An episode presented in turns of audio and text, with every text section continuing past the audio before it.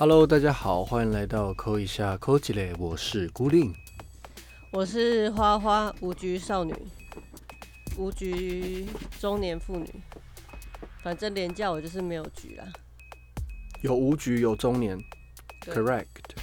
呀好，那我们上一集就来讲说，就是我们要讲白白款嘛，就是各种不同的浪女嘛。然后嗯，它这边的隐喻就蛮有趣，就像是一栋房子有很多个房间，从快乐的单身主义者到各种群交的人啊，这些都是不同的生活形态，也都可以用浪来解释这件事情。那这个太这个词啊，slut，好，就是道德浪女啊，这个词其实是一九九五年的时候，这个有一个性别研究者朵斯，就是这本书的作者发明的，但是他实践其实不行，因为在过往的时代，甚至在十七、十八、十九世纪都有。那我们等下 卡痰，但我们等下的那个后面的内容就会讲述说，诶，这个性爱啊、浪漫啊、家居关系的方式啊，从文化上从什么时候开始是这样子的？首先，古巴比伦的庙宇就会有娼有庙宇娼妓，他们叫做 temple prostitute。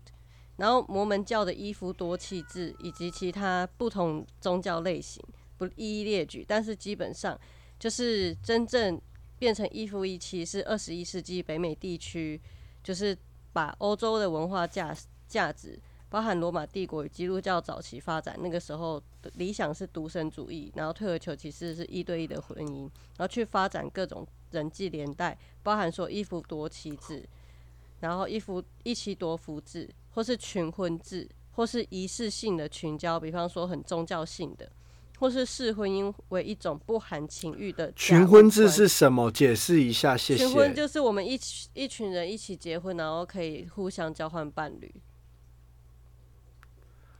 这个社会也太完美了吧？哪个国家？我想这个生在就是一。种小型社群，你应该在你们那个社群可以找得到，你们那个社区可能也有。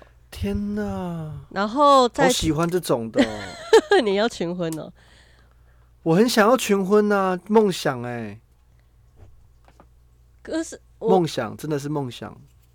我觉得我比较想要是一妻多夫哎、可以啊，我可能是小时候看韦小宝，看到一个觉得自己是韦小宝吧。OK，就你想要很多人这样子。好，然后或者是我想要就是对，嗯，或者是说是婚姻为一种不含情欲的家务关系，就是说哦，我们只是一个形式上的契约，我跟你两个人就是结婚去巩固我们的家族利益。就像古代的王子为什么要去找公主？因为如果你不是长子，你就必须要去找其他的人去联姻，然后去拥有更多的资源。那创建性爱乌托邦的实验在历史上都有，你可以从十九世纪我就我先嗯问你一句话：对你如果是白雪公主，你会选择跟大屌七矮人在一起，还是那个看他们七矮人都不在你身边的白马王子？看他们壮不壮，因为如果他们不壮又长得不好看，然后又不好用的话，我真的没办法。大屌七矮人，哎、七个直接一次服务你，哎，跟啊白马王子在那边啊，要帅啊，要帅啊！应该可以吧？就是如果那七个都还不错，那我 OK。但他们就比你矮，他们就是都比你矮。没有差啦，但差下面就好了。我常常在想这个问题：到底要白马王子，还是要还是要大屌七矮人？哎、万一白马王子不好用嘞？他一看就不好用啊，弱不禁风。你看大屌七矮人的鼻子，但有些人喜欢那种病弱感的、啊，什么意思？要遗产的，是不是？遗产爱遗产的就爱那种病弱感的。说推轮椅去晒太阳。有哦，我跟你讲哦，我们同志圈有这种的哦，哎、他们都在，他们都喜欢那一种上了年纪独居，这很像早期然后又弱不禁风的。早期农民伯伯不是都会找一些人，就是年轻人结婚，坐轮椅加分，对之类的。好，回来有三高加分。好，我要讲你最想要的那种性爱乌托邦的那种群交社区了哈，就是十九世纪继续。俄亥俄州有一个奥达纳社奥奈达社区。那奥奈达社区是怎样呢？他们是一八四零年，就是有一个乡间的一个新一个新教传教士，他发现性爱跟灵性之间的连接，所以他觉得说，就是他觉得说。他要实验，因为他太太就是经历了四次危险的怀孕，然后在那个时候医疗不发达，所以都是死胎。但是他还是想要有性生活，可是他觉得他对他太太很抱歉，所以他开始实验有没有不会怀孕的做爱方式。他发现男人可以放慢速度，并在会阴处施压，可以得到高潮，但不会射精。男人这样做就可以多重性高潮，而且更令他惊讶的事情，这样的高潮更强烈，更如同宗教式的狂喜。然后呢，他就觉得说，这个就像是宗教的胜利。然后他认为性器官是一种媒介，为我们对上上帝传达最崇高的敬意。然后其实很多宗教都有讨论到这个哲学观，比方说弹吹啊，然后 healing talk，还有库库都啊库多西卡这些，就是一些印度或是一些不一样的地方，就是一种自由性爱的社区。然后这个最初的形态大概有三十年之久，然后他们还特别买地，然后建建了一个有九十三间卧室的大房子来支持这个社区。然后他理想的的状态是摆脱贪婪与占有欲，他不鼓励排他性的关系，避免所谓那种黏黏的爱，就是罗曼史或坠入情网，而鼓励公共的爱。而且他们有一种女权精神，他确保男女在工作上是平等的，而且女生可以剪短发，然后裙可以不穿裙子，也可以穿裤子，而且选择性伴侣的时候，女人也主动参与，然后还去上大学，去读法学院或医学院。一你想哦，十八十九世纪哦，而且小孩从十八个月大开始就由社区共同抚养，然后不鼓励。可是我觉得有一个部分就是不鼓励小孩与生原生父母有过多的连接，但是他们鼓励女人可以自由探索令她感兴趣的工作，这样子。那可是这个理想化就是，呃，在十九世纪的优生学跑出来之后，这个社区就直接消失了，然后他们就被迫就是逃亡，因为就他们就违法，然后就被迫是违法，然后而且还是要就是吊死的那一种。又是那些小朋友害死人的，是不是？就不知道是就应该是宗教害死人这样子。等于是那个年代的互加盟哎，你有没有发现？对，每个年代一定会有互加盟，所以我们这每个年代都有互加盟哎。，对，所以我们这两个章节，第四章跟第五章，就是会讨论到这个，就是说，其实这种性啊，像包含奥秀啊、弹吹啊这些非主流的一些性爱社团，就很容易被主流文化去去做争议。那包含艺术家在做创作的时候。你记不记得前阵子有一个人就是做了一个看板在，不知道在嘉义还是哪里，就是因为脸书现在会觉得说有一些东西是黄标嘛，比方说像我们就会拍一些就是接近裸露但还没到裸露的照片去测试脸书的极限嘛。那哎，我没有、哦，你不觉得这很没有在测试脸书极限哦，没有，没有。这个不就很奇怪吗？就是说为什么就是我们的就是为什么有一些东西是艺术性的却被视为是色情的？是它本身就是色情，还是观看者是带着有色的眼光去看这件事？大卫的雕像，是不是？你看你要用什么方式看？你你去看艺术，几乎都是裸体的，最原始的、很很基础的东西。那其实是呃，能够有道德浪女这个东西的一直被推广的话，还包含就是九呃七零年代的嬉皮啊，然后包含说有很多不一样的社群。那生活在我们现在这个社这个世代，就是以一对一关系为中心的主流文化，其实我们还是可以去了解说别的文化、别的时代，还有别的团体在干什么。因为你不是世界上唯一一个有这样好奇的人，也不是唯一一个有一些你觉得不道德想法的人。所谓那个大家所说的不道德，就是你应该要一个单单一性伴侣，你应该要忠于你自己的的各种，就是你不应该去探索情欲等等的，就是这些。好，那其实你可以去发现说，如果你上网搜寻多重关系，可能是 multiple relationship，再加上你所在城市名，就会跑出一堆你以为非常保守的社区里面都有在做这些事。那有一些文献记载，包含男同志社群啊、女同志啊、跨性别等等，我们就会慢慢讲。那其实我们两个。虽然我们会给自己贴一个标签，比方说你就是男同志，我就是好像是在这个这个节目里面的一个异性恋，可是其实我们并没有属于任何一个取向的社群，就我们没有在任何一个圈子里面。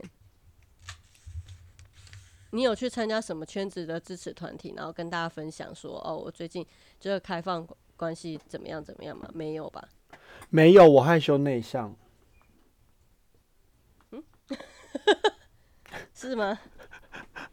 对我害羞内向，我们从来没有想过要参加任何团体。但但有想过要参加杂交派对，但就是一直没有勇气。OK，你看你自己很喜欢，但又不又不想。我不敢，我真的会怕。你怕什么？你嘴嘴巴很我很怕，就我很怕外翻。应该会吧。会吧，真的会。我看过照片，真的会吓到，哎，真的吓到。那样。好，然后就翻出来。就是呃，这本书上面他有讲到说，我们之所以无法拥有自由与开放的空间来表达自己性欲，有部分是因为文化中划定的性别角色。那性别，我们都知道性别是一个光谱，是一个流动的。可是还是有很多人觉得说，你是男性就是男性，女性就是女性，然后在生理上就是有不一样的。的发展跟结果，我们就要讲女同志。女同志的话呢，其实你会发现说，女同志跟男同志有很不一样的的族群特色，就是说，以生理女性来讲，吼，情感关系与认同有时候会混淆，特别是在过往传统文化根本不允许女性有任何独立的身份认同，就是说，很多女性至少相信。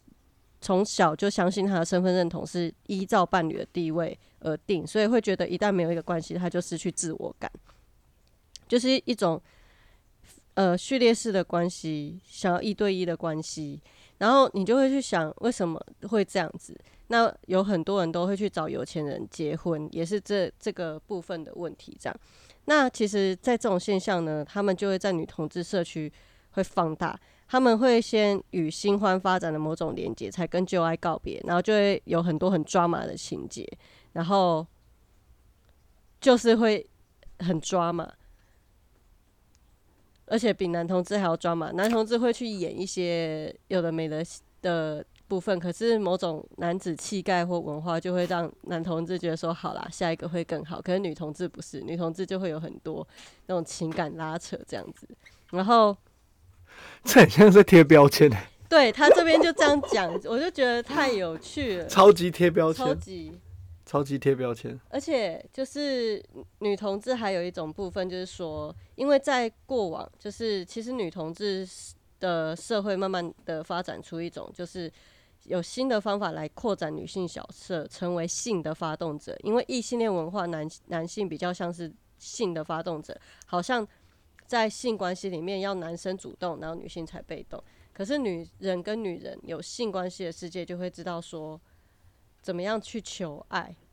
那通常就是害羞内向，已经没有没有办法让你可以求爱的话，你就要去练习怎么样去让对方对你有那种欲望，对你有爱的欲望。求舞，可能跳舞吧。就是因为我觉得，因为这本书他写到说，很多女性在求爱是是呃这件事情上有太多被侵犯的经验了。我记得我曾经有一任男朋友，呃，应该就是我第一任男朋友。然后其实我那时候并没有想发生关系，可是他就是蛮主动的，因为年轻嘛，就那个时候还是高中生这样。然后反正就是就是。会东摸西摸，然后那时候其实我是不舒服，可是我又会在这样的文化脉络之下，我会觉得说，好像我不给他，就是不对的，因为我们两个是一个伴侣，好像给他是我的义务。可是其实我的有哎，我的性自主权呢在哪里呢？所以后来我在跟大 P 的关系里面，我跟他说，就是你不准随便碰我，即便我们两个结婚了，你还是不能随便碰我，因为你在我违反呃未未经我同意的情况之下碰我的话，你就是强暴。我就讲的非常的具体。然后我会把我自己的意图跟我现在有没有感觉这件事情表达很清楚。那当然有些人就会觉得说你这样子很没有意思啊，那你怎么样经营关系？我觉得这个真的要在伴侣之间要很大量的沟通。你要知道说彼此求欢的默契是什么，去养成一个彼此都可以接受。比方说像孤令在第一集就有讲啊，就是我们都一直讲不要啦不要啦，那他先生就会觉得说到底是要还是不要？没错。那你到底是要还是不要？我就是要不要？三小了，你不要在那给我乱放空，空 三小。我没有放空，我认真在听。OK，好，那还有一种女女性爱的特征是，就是他们是轮流性交、体外性交，因为他们没有那些。呃，没有性器官嘛，所以会有很多很多不一样的性爱模式这样子。好，那男同志呢，通常反映出传统对于男性性欲的看法，而且更强烈。然后我记得就是，呃，我之前跟我的教授在讨论就是性文化这件事情的时候，因为本来我那时候想要去念研究所嘛，然后想要做这个有关的主题这样子，然后我就跟。我的教授说：“我发现女同志好像不太常讲他们做爱的事，可是男同志很爱讲，然后频率也很高。那我教授就说：哦，因为男性在生理上有睾酮素的关系，会对于性爱的欲望会比较渴望。然后女性的话，是因为呃，我们需要有一些氛围跟其他的刺激来引发对性的感受。”所以会跟男同志相比，女同志的性爱会比较是内敛而比较不外放的，有这回事？对。然后还有就是男同志三温暖是友善群交场所的好地点。哎，但我有一件很让我觉得很不可思议的事，很不可思很不可思议的事，就。前阵子有看到有人分享一篇，你知道什么怪奇研究所啊？就有讲说，其实女性的性欲在过四十岁之后是比男生还要旺盛的。我现在就觉得我的性欲很旺盛啊。所以这个跟睾酮素真的有关系吗？我觉得跟催产素也有关系吧。所以你们教授是不是在 bullshit 你？我觉得不是哎，我是呃，我我自己个人觉得跟。我自己个人呢，是觉得跟你身上有什么树什么树是没有关系的，嗯，就只是跟你的文化有有反而有更大的关系。如果你的文化是鼓励女性是被鼓励说的话，他们就会很很乐意的分享自己的性经验。的确，在一但如果你生长在一个就只有男性坐在那边干你娘干你娘，女生就不准讲干你娘的社会之下长大的话，女性当然就会选择不不去分享自己的性欲这一块。对。就算是只跟女性在一起，也不会去分享这一块。嗯，但是，因为我我在我我在国外认识一些女性朋友啊，然后可能是因为我是同志的关系，他们就会跟我大聊特聊性事，所以我就觉得，哎，所以这个跟那个什么睾酮素什么的，应该有关系吗？就我就会打一个问号。前阵子我男朋友也在问我，说会不会跟女性朋友聊到性，我就说少数。他说：“那你还会跟谁聊性？”我说：“除了跟伴侣之外，那当然就是跟我的 gay friend 啊。”他就说：“这个先不要。”他就是一个超恐同的人呢，但是我就觉得很好笑。我觉得说，OK，就是他可能不理解，说他可能在理解我对于性的认知是什么。嗯，你应该跟他说，你不该怕，该怕的人是孔哥。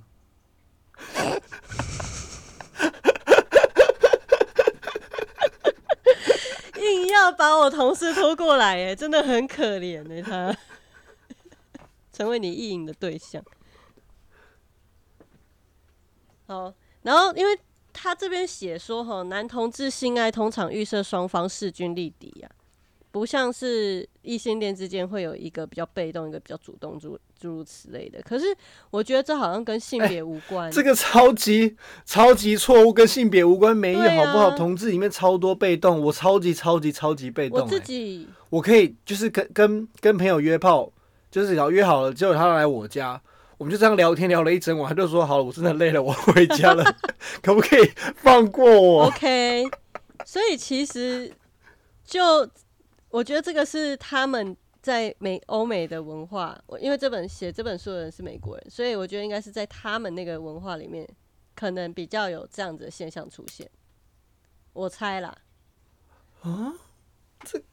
因为你知道美国文化有很强烈的好奇作者，我很好奇作者性别刻板印象。这本书是五十年前的书，但是为什么我们要讲？但作者是男性还是女性？哼，好不细腻哦。等一下，你不要为女性就是贴一个一定要细腻的标签，好不好？你看很多妇产科医师这又要得罪了。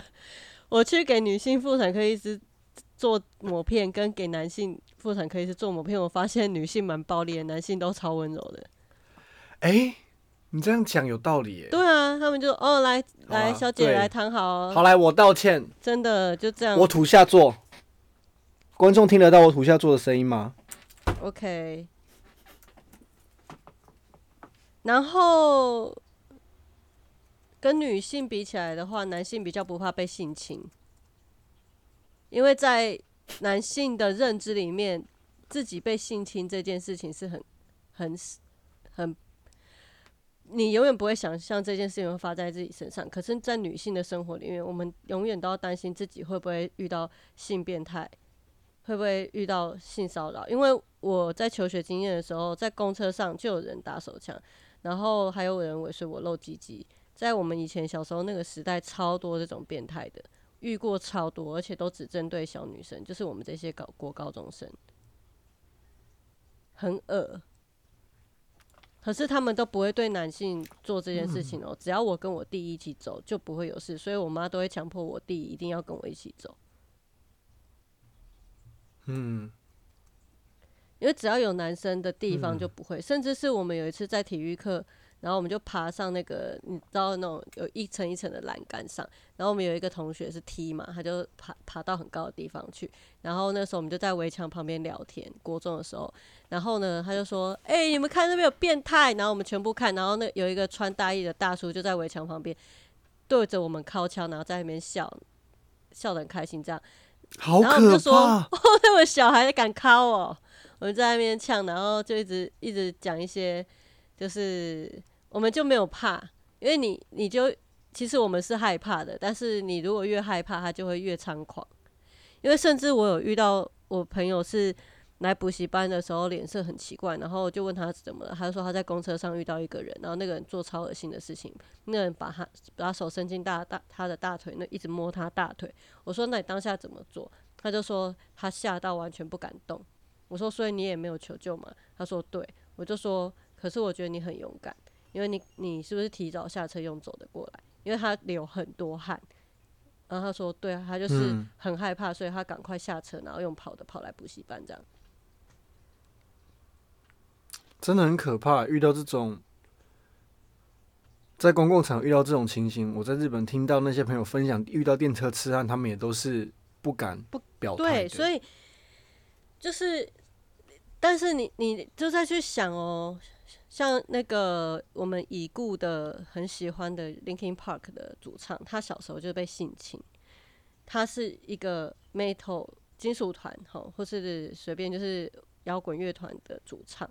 这么帅、这么有魅力的一个人，他以前被性侵的这件事情，一直折磨他，到直到他拥有了一个家庭，这个阴霾还是一直在。后来他自杀了。就是男性不相信自己会被强暴，可是当男性被强暴的时候，那个伤害会是女性被强暴的更多倍。因为你本来不相信这个伤害还会发生在自己身上的。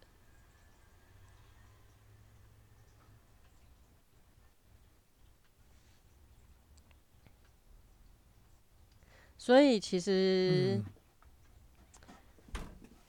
虽然同经同性恋的禁忌让很多男同志会有一一些自我怀疑嘛，就是说我要怎么样子去呃认知我自己，但是实际上同男同志整体而言是很乐于探索身体的感受，而且总是能够发现怎么样才会爽。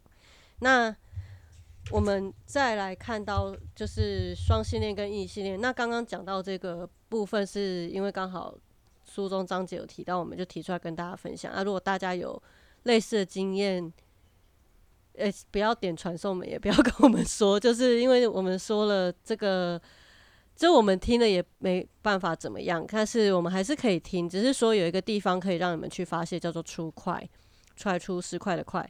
出快他们有在收集一些变态故事，这样，然后我在帮就是这些受害者去讲出自己的故事，然后为自己发声。那可是因为我不想要在我本业之外再去听这些事情，所以请你们就是不要跟我们说。然后我们也尊重每个人的生命经验。当然，如果要说的话，我们就是尊重每个人生命经验，我们还是会听，但是我们不会多做回应。这个是我觉得，OK，对我觉得我们要在节目上表达我们的立场，已读不回啦。对，因为我们可以怎么回应？我们不是当事人，我们没有办法去做出任何的同理，或是我可能就是回笑死吧。他小啦，你会死吧？先让你死啦！告他，大家告他。很很疑虑，很没有灵魂的回答，笑死。然后，因为我们要聊到双性恋，双性恋或泛性恋，就是这些人呢，他们会有一种很奇特的部分，是他们知道自己体内具备与其他性别的人发展情欲与情感关系的能力，所以会自认为自己是双性恋。但是他们可能会选择偏异性恋或偏同性恋，就是有一点不太一样。所以双性恋的人蛮惨的，就是在哪个群体都不受欢迎。这是双双性恋很很辛苦的地方，而且就是比较难以出柜的部分。就是说，你要说自己是异性恋吗？好像也不是。你要说自己是同性恋吗？好像也不完全是。就是会很可怜。我完全可以理解，有遇过很多那一种已婚的爸爸出来找快乐的。哦，哦，这种真的，我就觉得。很可怜呢，不是说听听起来好性感，可是我又觉得有罪恶感。这种真的是，我觉得是很悲惨的。就是说，好像你必须要遵从某种主流文化价值，你选择了这个文化价值，或者是你真的情欲流动比较偏向某一个部分，可是人家就会觉得说，你是不是在欺骗感情？你是不是在骗炮之类的？可是，对，这就是纯粹主义者就会。会觉得不管哪一种性倾向的纯粹主义者，就会认为说，就是这种流动性是很糟糕的。可是实际上，我们还是要知道说，有这样子的流动性存在。再来是异性恋，异性恋的话，就是说，其实异性恋呢，有一些是 V 字三角关系。就是两个人中间与第三个中心的伴侣分别有性关系，但这两个人之间没有性关系。比方说，我跟我的先生跟我男友，我男友跟先生不会有性关系，而且他们也不想见面。先生想，可是男友不想，好可惜。对，但是我希望可以三 P，所以哎，我希望可以有情人终成眷属。对，所以其实。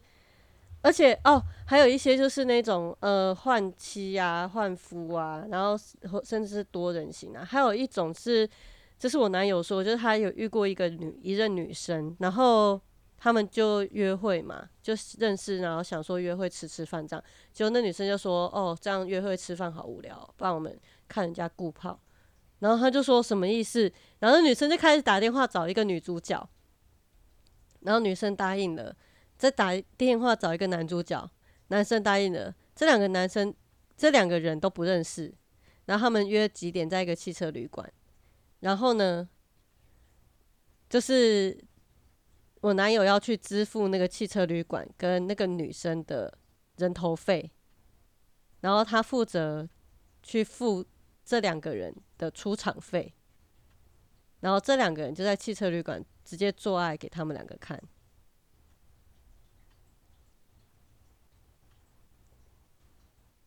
嗯，然后我就说啊，之后他就说这个超越他能理解范围太多，所以而且也不是他可以接受，所以他就只是跟这个人当朋友，没有再更进一步的接触，因为他发现那个人的的性的开放性是超级大，他们是有包含有他们是有一个社群的，甚至是有一些夫妻很常在周末做这样的事情。嗯，蛮刺激的。我我就大开眼界，我觉得我真的大开眼界，我就觉得说，天哪，我的想加入吗？我不会，完全不会。我就觉得说，好，十万块去不去？蛮封闭的，不要。十万块去不去？不要。一百万去不去？哎，一百万，一百万可以，有要扣税吗？一百万不扣税。好。但你不知道男主角是谁哦。好，那等一下不行，因为不够算，我没办法。就你不知道男主角是谁，可是他说一百万出场费就是一百万，这种我不行哎，这个我不行哎。想想你的家人，你的猫，还是不行。真假？你不行？对啊，我觉得我还是没办法，我心里面有一个坎过不去，我不知道那什么坎，可能是一种文化毒瘤吧。我也觉得我那个坎过不去，有人就曾经就说给我钱，就说来一直加嘛，加到我就看我就把它封锁了，因为那个诱惑太大了。没有，没气哦。之后就在没后悔，喜欢找不到了啦。哎呦，没机会了啦！找不到，你后悔吗？你后悔？没机会了啦，把人家封锁，害人家生气气了啦。哎，你那你真的这个就很像脸书上就会有人说，如果有人站起来很很不礼貌跟你讲说，哎，起来啦，做什么做，然后就甩十万在你脸上，好，你会不会让让坐？高铁上会不会让？直接让他坐。你像你高铁上这种的这种的尊严，你可以放下，可是为什么另外一种尊严你放不下？哦，因为那个甩在脸上就还好，可是如果要插在我身体里面，我就觉得不行啊，那种侵入式的感觉。但你想哦，你甩在脸上那个是在大众。就是很高铁上就是很多人哦，另外一种是很私底下，没有人知道你做过这件事，就是除了那些人以外。可是我这个人藏不住秘密，我会很想讲啊。OK，好，我会讲出来，我会在节目我就在思考这个问题。说，哎，干，我昨天接了一个案子，大家不要吓到哦。可是这这有点超越道德这样子，然后我就被警察约谈 之类的吗？这个会被约谈吗？这这个到底有没有违法？我不晓得。这个不会吧？公平交易法有违反吗？很公平。这算是性交易吧？这算是性交易吗？这算性交易吧？哎，他有走在一个，我请你喝我，哎，我请你喝红茶。他有走在一个很很奇特的边缘。你不觉得吗？对啊，这个算性交易吗？我我并没有花钱买自己，我我我我花钱请别人做爱，对，跟我不花钱请别人做爱的差别在哪里？就今天我如果找到，就是大家都同意，我们没有花钱，大家都同意，然后就在我面前做爱给我看，跟我花钱请人家同意做爱给我看，这个差别在你有没有？这个差别在哪里？特别是你对啊，可是为什么为什么你为什么你多了花钱的这个步骤就违法？对，我觉得这他的他的他的那个结局是一样的啊。对，这个这个我觉得很奇怪，应该是过程论而不是结果论，对不对？很奇怪，对不对？我觉得这蛮奇怪的哎，这个可以值得想一想哎，因为我也没有法律的素养，所以我也不知道到底这件事情对不对。不过我觉得这蛮有意思的，听众好像可以，我们开了一个新的宇宙让大家思考哎。思考一下啦，如果今天有人甩在高铁上甩十万在你脸上，直接把你的尊严扫地，你会把十万块捡起来让座？可是今天人家付你十万去做爱给他看，就只有他就好了。我讲就这更直接，你只要去的自慰给那个人看就好了，他给你十万，可是你就会说不要，嗯，可是这个东西很私人，一个东西是很公开的，就把你的尊严扫地的。可是为什么我们这两个前提之下，我们的答案会是不一样的？嗯，而且我们回到我们的主题来讲，就是关于异性恋这件事情，就是你看大家都有这样的性的需求，或是有这样的性解放的的一个需要吧。可是这些东西却是一个，好像是一种很隐晦的事情，而且是。避而不谈的事情，甚至是你要有一些人有这样的经验，你才能够知道说，哦，原来有这样的事情发生。可是它就是在发生，而这些事情都被视为偷偷摸摸、不不见天日的事情，这不是很奇怪吗？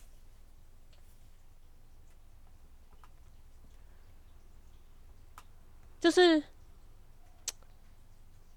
好像你跟你的伴侣做爱有小孩是一件。正常的事情，可是你跟你伴侣以外的人，甚至是你不认识人做爱，然后甚至拿钱这件事情，就好像变得很奇怪。他当他成了一种表演的时候，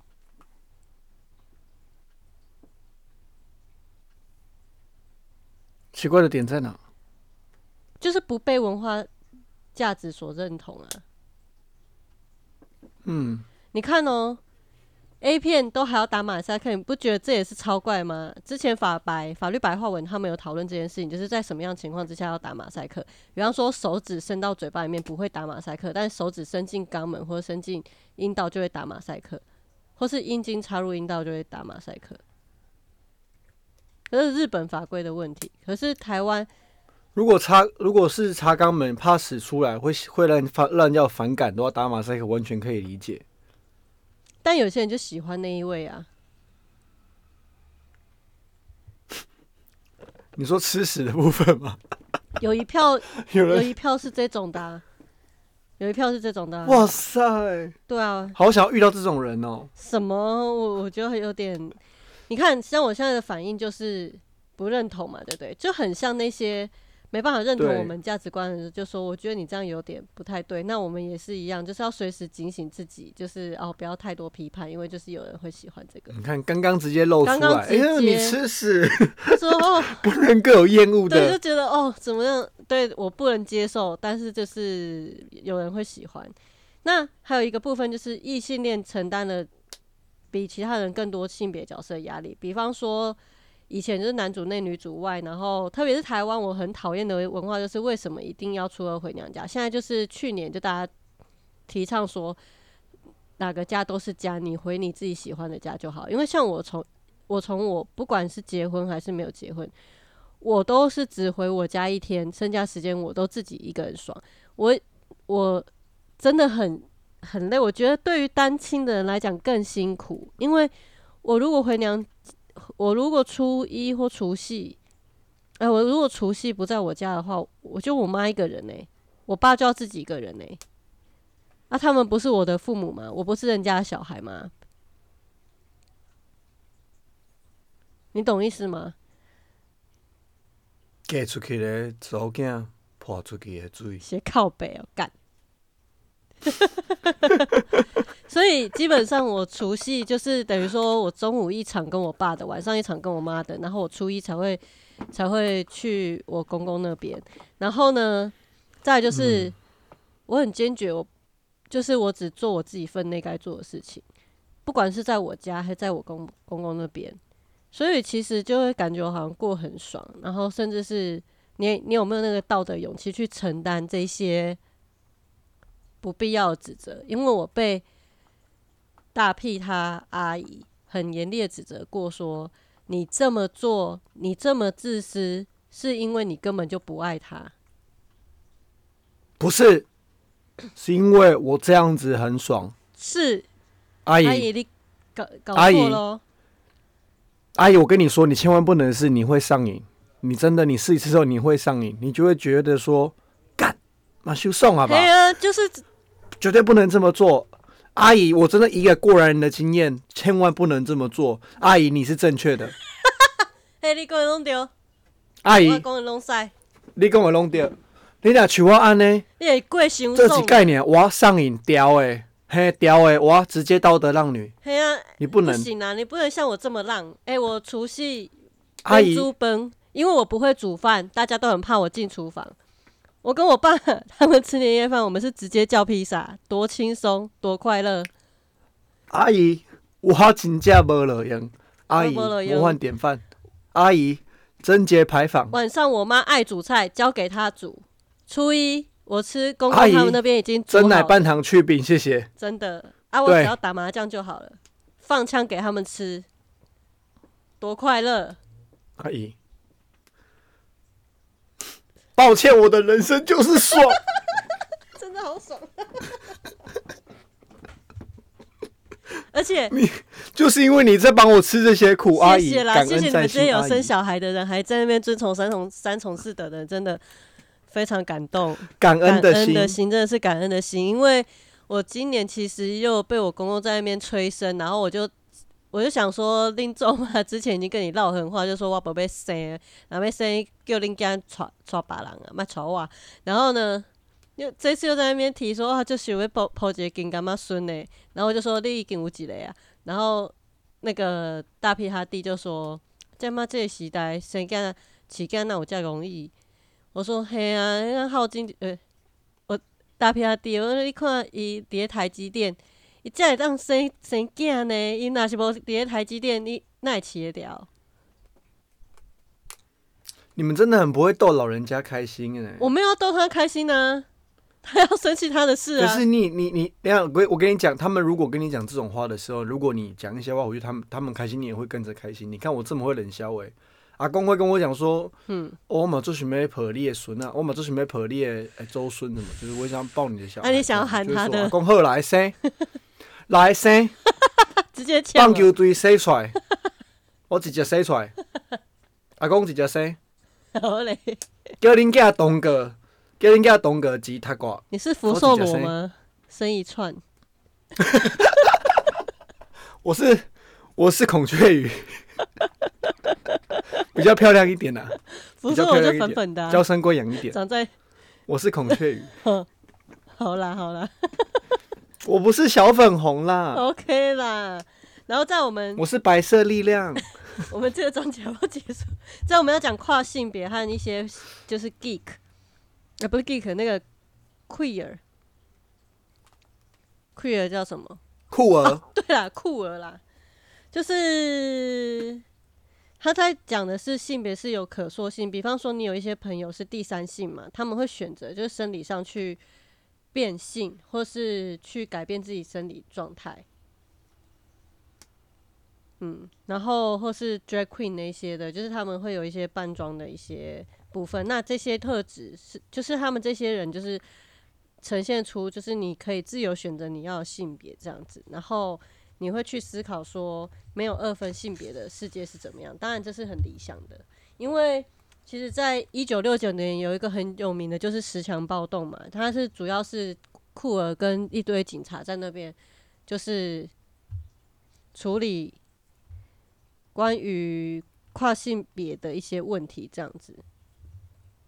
然后，跨性别的权利越来越被视为自基本人权，所以其实有时候我们真的要去。思考一下，就是说，我们心智够不够壮大到我们能够去接受、承受这些没有办法去理解我们的人，但是我们也不要去压迫那些无法理解的人。比方说，我觉得我的，你我的。我跟智商是上个礼拜，这蛮私密的吼，就是这上个礼拜我们智商有谈论到，我在每一段关系里面都在打破性别框架，我都在挑战威权，挑战男性主导的世界，所以我很容易吸引到就是很父权的人跟我在一起，而他们被我吸引的点都是觉得我看起来。有一种需要保护的感觉，以及有一种性感，可是那种东西不是我可以控制的，而且我并没有需要保护，就是我不知道他们哪来的这种想法跟观念啊。然后在跟我互动的过程里面，就发现我是一个极度为这些呃他们所不能认同的性别角色或是族群在发生的时候，就会碰遇到很多的碰撞，还有思想上的拉扯。那以前的我会很激进。我会觉得说，就是你们就是玩，就是一些冥顽不灵的人，脑子进水哦，装水泥哦什么的。可是现在的我会觉得说，OK，你选择这样的价值观是你的选择，可是我的价值观是这个样子。你如果要跟我在一起，我们要找到一个平衡，而不是你妥协我或我妥协你，而是我们之间找到一个互动上的平衡。因为我以前会很希望，就是所有我的伴侣都能够支持我的理念，然后认识我的朋友，我的同志的朋友，或是跨性别的朋友，然后了解他们，然后想要让，就是很想要，就是让他们知道说爱，大家在一起的感觉，对，爱是一个很大的概念，可是实际上就是不是啊。然后还有就是这边还有讲到那个 BDSM，BDSM 就是 B 就是 bondage 嘛，然后 D 是 domin domino 吧，嗯，反正就 B 就是绑缚，D 就是支配，S 就是 sub 就是被支配的，然后 M 就是受。哎，其实我可能讲不是很正确，这个 BDSM 大家自己去查一下资料好了，就是。反正他就是说，一种皮绳、皮革链与皮绳愚虐，就是会把人绑缚起来，然后透过这个绑缚的过程去达到性的特殊性癖。然后其实特殊性癖还包含了恋足癖呀、恋胸癖呀，或是各种。然后皮革性爱的话，然后皮革的话就是说，像他们会用皮革去做，像那个啊最有名就是格雷的五十道阴影，有没有？嗯，其实那个不是很标准，就是 BDSM 群的人会觉得说啊，这个拍的不是很标准。可是，一般人会用猎奇的角度去看这部片，然后去理解它。包含我前男友，就是好像很想要知道皮革文化，可是我跟他讲了 BDSM 台大有一个社团，然后他们有专门的地下组织，每周都会有表演什么，他也不愿意去去接纳这个，反而是去看一些什么 A 片或者什么来去理解这个皮绳与虐或是皮革恋。然后，其实各种性癖都有嘛，那包含对二次元角色产生性幻想跟性欲望这件事情，也是一个性的表达方式。OK，好，那再来，我们最后讲到的是性工作者。性工作者呢，并非全部都是走投无路的人，或是被贬低的受害者，或是一些拜金人。就是有些人做这个工作也是做的很快乐，有些就是呃，如果有在看纪录片、即时影音平台的话，有关于性工作者的一个纪录片，然后他们有要成立一个，就是他们有要成立工会，然后去争取一些权益。这样，那性工作者这件事情呢，他们其实是从事用生殖器性爱来赚钱，但是是一个专业的支配者、色情表演者，或是情色 dancer，或是。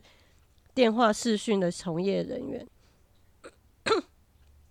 或是守天使，或是嗯，其他就是呃，他们不完全是活在我们所认知的性工作者那种感觉，因为以前的人都会把性工作者当成就去贴标签，可是你要去想。为什么会有性工作者的存在？表示有市场需求啊，不然干嘛需要性工作者啊？而且性工作者多半是女性诶，表示是男性有这样的需求才会有这样的产业存在啊。那为什么这这个就是男性会有这样的需求，而我们不去思考这样的需求是为什么？就是表示说他们在本来的伴侣关系里面。找不到性的渴望，他们要去外在寻求刺激嘛？那开放式关系不就可以解开这所有的束缚了吗？你不会再被绑住，你不用去约束。如果真的这个社会是开放的话，就不会有性工作者。嗯，我觉得这样子来解释好了。我觉得我们每个职业 都一定会有不想要在那个职业工作的人被强迫的。如果我们用这样子的角度来看的话，就会发现说，OK，那性工作者就会有不得已去下海的，不得已我必须在星巴克工作，我不得已必须开计程车，因为那可能是我唯一会的技能。但你也有那一种天生就很爱开计程车的人，他的兴趣就是喜欢开开车载人到处去玩。性工作者也有那种天生喜欢用自己的身体去愉悦别人的人。对。所以，如果你把它只是看成一个职业的话，那其实它跟全世界的职业都是一样的，都有人喜欢他做他的工作，也有人不喜欢做他的工作的。没错，而而工作无贵贱，那为什么当大家讲工作无贵贱的时候，又要去鄙视这些人，或者是就是有一些仇恨犯罪会去伤害这些人？比方说，像他们性工作者就会有专。现在会有一些比较专业的司机，是专门就是接这些性工作者上下班，避免他们受到危害，客人的危害。嗯，然后在过去台湾的犯罪史，也有很多性工作者是被杀死的。那在美国更多，就是专门在杀性工作者的连续杀人犯。那他们其实内在很核心的就是厌女啊。也有厌男的啦，就是对自我认同产生厌恶，所以会去杀男同志，也有这种的。嗯，对。那所以说，其实有一些性工作者跟跟客人的关系会变成是一种互互助的关系，但是也有一些是冷冰冰的关系。然后，包含酒店文化也是。所以在这个文化多样性里面，我们可能要去思考的事情是，你。在当你听到我们这一集节目，我们在介绍这些不同种不，就是我们把这些族群标签出来了，然后我们在介绍了，然后在听的时候，你有一些感觉，或是你有一些，呃，可能像我刚刚突然有一个反应，比方说对于吃屎癖好这个，我就直接觉得哦，怎么会这样？如果你跟我一样有突然有这样的感觉的时候，请感受一下你的恐惧是什么？恐惧会让你更认识自己。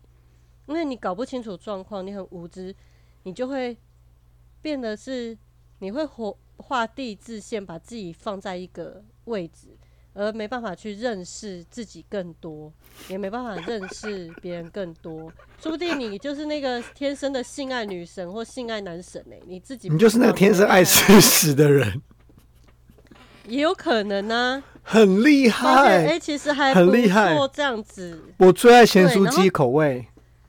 这边要讲一个非常严肃的议题，特种族议题，就是黑人或有色人种与多重关系。在过往，如果有被殖民经验的人的国家，会认为，就是当他们遇到白人的时候，或是其他殖民，就是有去殖民过别人的国家的人的时候，会有一种低人一阶，或是有一种多重的状态，会把自己物化了，或是。不小心被物化了，这可以理解。故事有有一集就在讲，就是把黑人男性物化成性性玩具这样子，然后就把他奴隶起来，然后那个人最后就是他灵魂去报复这件事情。那其实真正的是呃爱或性，它可以是一个手段。去控制你想要的东西，可是它不是绝对的的一个管道，而且当你去滥用它的时候，它就会变成一件很恐怖的事情，然后是一件很会让人受伤的事情。所以，其实我们在讨论这些事情、这些群体的时候，我们是要让大家认识，就是不同文化的群体有不同的样貌，然后认识文化多样性，并且尊重它，不要成为那个无知的加害者。我觉得我们要倡导的是这个，因为很多人不是故意去伤害别人，可是他们是因为他们不知道、不理解，也不想理解。没错。对，OK。那如果喜欢我们的读书会的话，第四章结束，然后呃，我们这一些这系列的节目全部都会被放在成人的主题，所以如果你要在车上播给小孩听，我们非常不建议。然后，如果你是有一些过往的性创伤，或是你本身个人有一些自我认同议题的人，你也要斟酌收听，因为我觉得。等一下，我们今天是在节目的尾声才讲，笑死！我都听完了才在下警语。对，我们应该是要在开头讲，我们下一集就会在开头讲这些警告的标语，因为我们不知道会聊到这么深，我们每一次都没有没有脚本，没有预录，我们都是想到什么讲什么，所以其实我们很担心，就是节目的内容或是我们表达方式会伤害到呃不同倾听者的的心情。那这件事情我们要非常非常谨慎的小心，特别是在这样性文化压迫的一个情况之下，我们没有要去指责或是要去贴任何一个族群的标签，我们只是纯粹希望能够让大家知道说有这样子的状况存在，而我们怎么样子去理解这个世界。OK，那给你收尾好了，结局就是要爱自己。